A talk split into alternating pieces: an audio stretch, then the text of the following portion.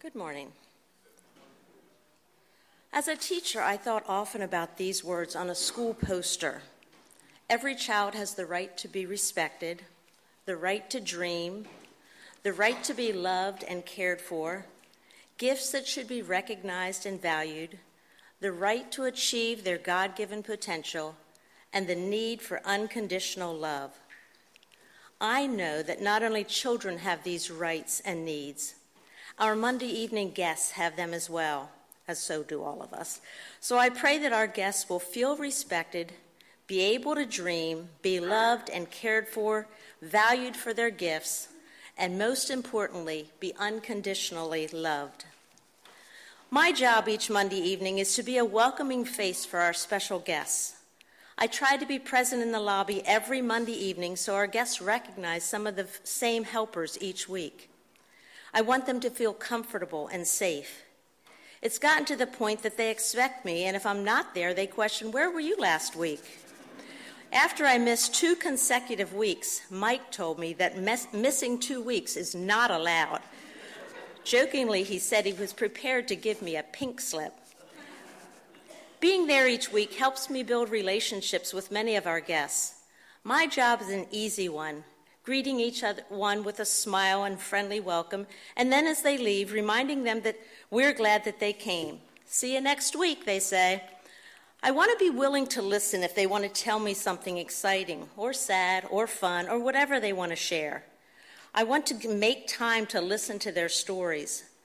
Last week, a young adult asked me if I could be his therapist this week. His therapist was on vacation, he said. I told him I don't think I'd be a very good therapist. He said, Don't worry, all you have to do is listen, nod your head, say yes and no, say yes and okay. So I listened, and he was happy.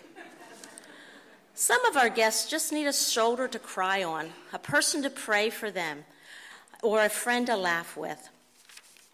Gandhi said, You may never know what results come of your actions, but if you do nothing, there will be no results.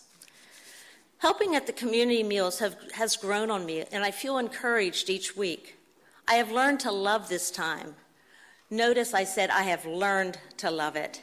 It was not a comfortable or easy task for a long while.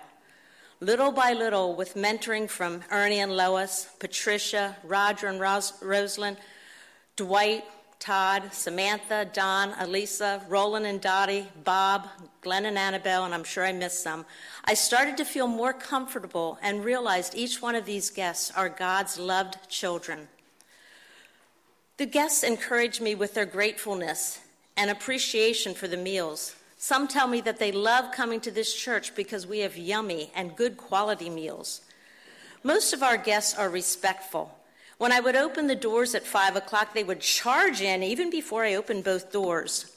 The next week, I said to them, Can you wait till I open both doors? Now I don't need to remind them. They remind each other to wait. Our guests are loving, encouraging, and supportive to each other and also to us as well. They continue to ask about my wrist and ankle months after the cast was taken off. They care about others even in their great need. By the way, I would love to have a helper with me in the lobby.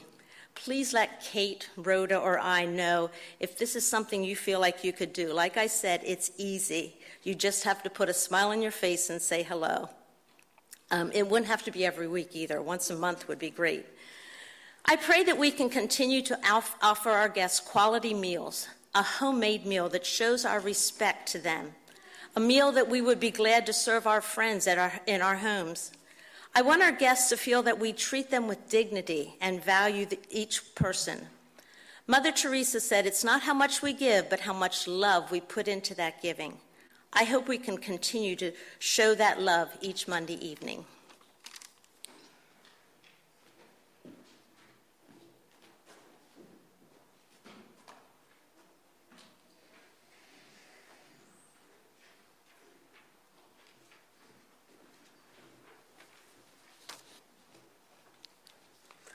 Rushing right from work to help out at a community meal on a Monday feels really hectic, but as soon as I'm there, I'm glad. It's fun to work together as an East Chestnut team, and you get quick snatches of time to learn about the person on the line next to you. I also enjoy meeting our neighbors. I got to know Mike, who used to be one of our trash haulers, and learn about that grueling work and the strange things that people put out in their trash. In the brief exchanges going down the food line, I learn about a lot of challenges facing people in the city housing, employment, the need for medical care. In the face of all that, I hope our meal provides nutrition and energy, comforting flavors, and gracious interactions. That no matter how fleeting, we're looking our neighbors in the face, seeing the face of God in theirs, and treating them with respect and dignity. Eliana and Delaney, what do you get out of the meal? I get to see how everyone is unique. When I'm there, I feel included and helpful. Everyone has a job to do, and I can do mine. I get a little bit of happiness every time I go. What do you get out of the meal, Eliana? Oh, I get cookies and hot chocolate. Sometimes it's fun with uh, when other kids from church are there. Tell me about someone you've met there. One of the workers comes over from Turkey Hill, and he's nice to everyone. One gentleman plays, played on the piano, and it was really good, and we all clapped. What about you, Eliana? Who stands out to you? Um, there's a woman named Rose, and she's really nice, and she talks to me and is very friendly. There's another guy with cool nail polish, and there's one more guy with really cool tattoos that he makes himself. What do you hope for this meal? I hope that uh, I hope the people who come get to have the same things we do a nice day, good experiences, and good food. I hope the meal keeps going, everyone cooperating together and getting to bond together. I hope the guests like our food, and I hope this church can keep giving people food.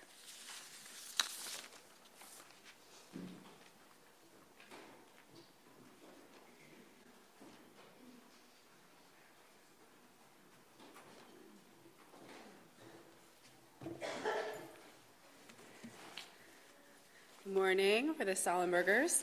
Um, so we've not helped serve the meal, um, but we have helped make the meal a few times. Um, so Abby and Ethan have learned how to be super fast professional peanut butter and jelly makers. And sandwich makers. And, sandwich, and sandwich makers.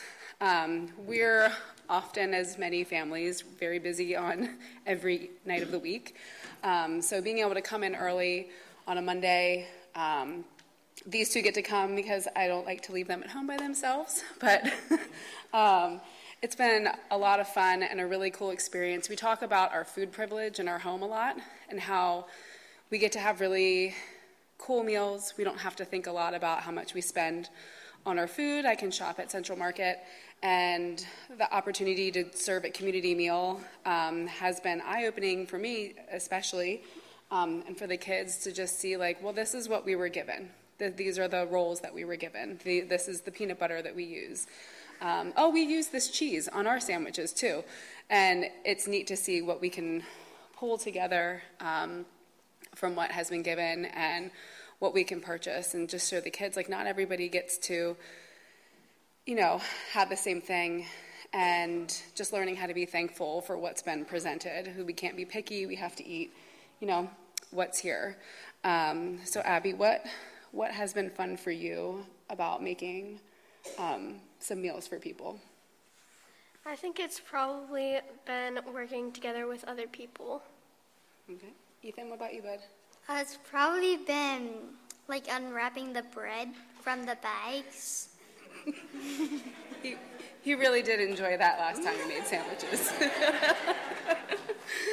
um, what about um, what has been something that you learned about the food that's been given? It's probably that it's usually like sandwiches, and people are lucky that they at least get to have that. Right? I feel like it's usually ham and cheese or peanut butter and jelly. that's what it's been when we've done it. There's also there's also soup too.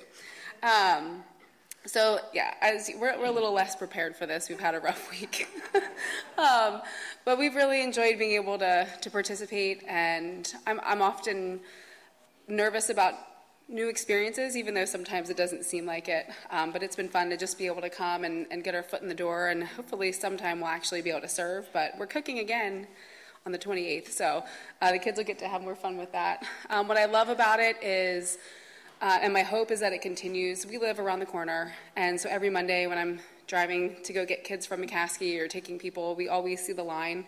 And it's just so important for me that we came to this church and we're involved with our neighborhood and we can serve the people here. And um, we're so thankful to be a part of it. Thanks.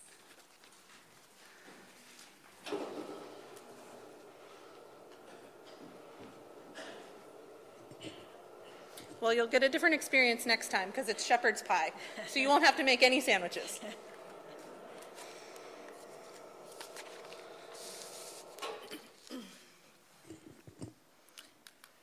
Thank you to everyone who spoke this morning. Um, we really couldn't do these meals without a tremendous support from many, many of you in the congregation, and I'm grateful that um, folks were willing to share a bit about their experience this morning. Both of us have been involved in the community meals at East Chestnut Street since well before we each started attending here. Rhoda served meals with Living Light for many years and then cooked meals for East Chestnut Street for several years. I coordinated the meals at Blossom Hill, did a lot of the cooking, and helped to serve. We want to give you an overview of hunger and the need for this meal, as well as the entire network of community meals. And we will talk more fully about all of this in the second hour, which we hope you'll attend. So, as you can see on the slide, food insecurity is defined by the U.S. Department of Agriculture as the lack of access to enough food for an active and healthy life. And this can include both short term and long term um, issues that's chronic poverty or a short term um, loss of a job. Many different causes of instability show up as food insecurity as people are forced to make trade offs in their budgets between major expenses like rent, food, and transportation. And with inflation, we're seeing that at a major, major level right now. Over 1.1 million people in Pennsylvania are food insecure. In Lancaster County, 47,150 people are food insecure, and one in 6.5 children struggles with hunger. And I would just note that that is a higher level of childhood poverty in Lancaster County than many of the surrounding counties. So, how do you plan for a community meal when the numbers look like this? As you can see, predicting meal numbers is pretty tricky, given the generations we've seen this last year. The early numbers were definitely low because of the holidays and increased SNAP benefits from COVID, which were still in effect. Those SNAP benefits ended in March. In our work at PRC, where we talk to a lot of social workers every week, we've heard that this, is an, this increased need throughout the year has been really common. We've now plateaued a bit with 180 to 190 meals at the beginning of the month and 215 to 225 at the end of the month. The highest we've served in one night this year was a fifth Monday, and it was 237 meals. Meals across the network are seeing similar peaks and valleys. This is mapping every week of our meal this year that we've had so far. And we will send all of this out on listserv afterwards, so you will be able to see this more closely or go back through some of it. So, I also want to talk a little bit about the history of our community meal as well as the network of community meals in Lancaster City. The meal at our church has been happening for 22 years. And although a few community meals were happening before 2001, East Chestnut Street was part of the first wave of churches that were organized by the Council of Churches to cover weekday suppers in 2001. Currently, every meal of every day is covered in Lancaster City. We know of at least 16 churches and organizations that have hosted one of these meals in Lancaster City since 2001. The meals have shifted through the years, but many of the original sites, including us, are still operating. Each location runs slightly differently, but most are a group effort of partnering churches who come in and help the host church. This year, East Chestnut Street has 26 partnering churches and groups who are helping put on these meals. Our best guess is probably 40 to 50 groups have helped us at some point or another throughout our 22 years. So these are the other locations currently in the Lancaster Community Meal Program. East Chestnut Street is part of this larger system that provides a massive social service in our community.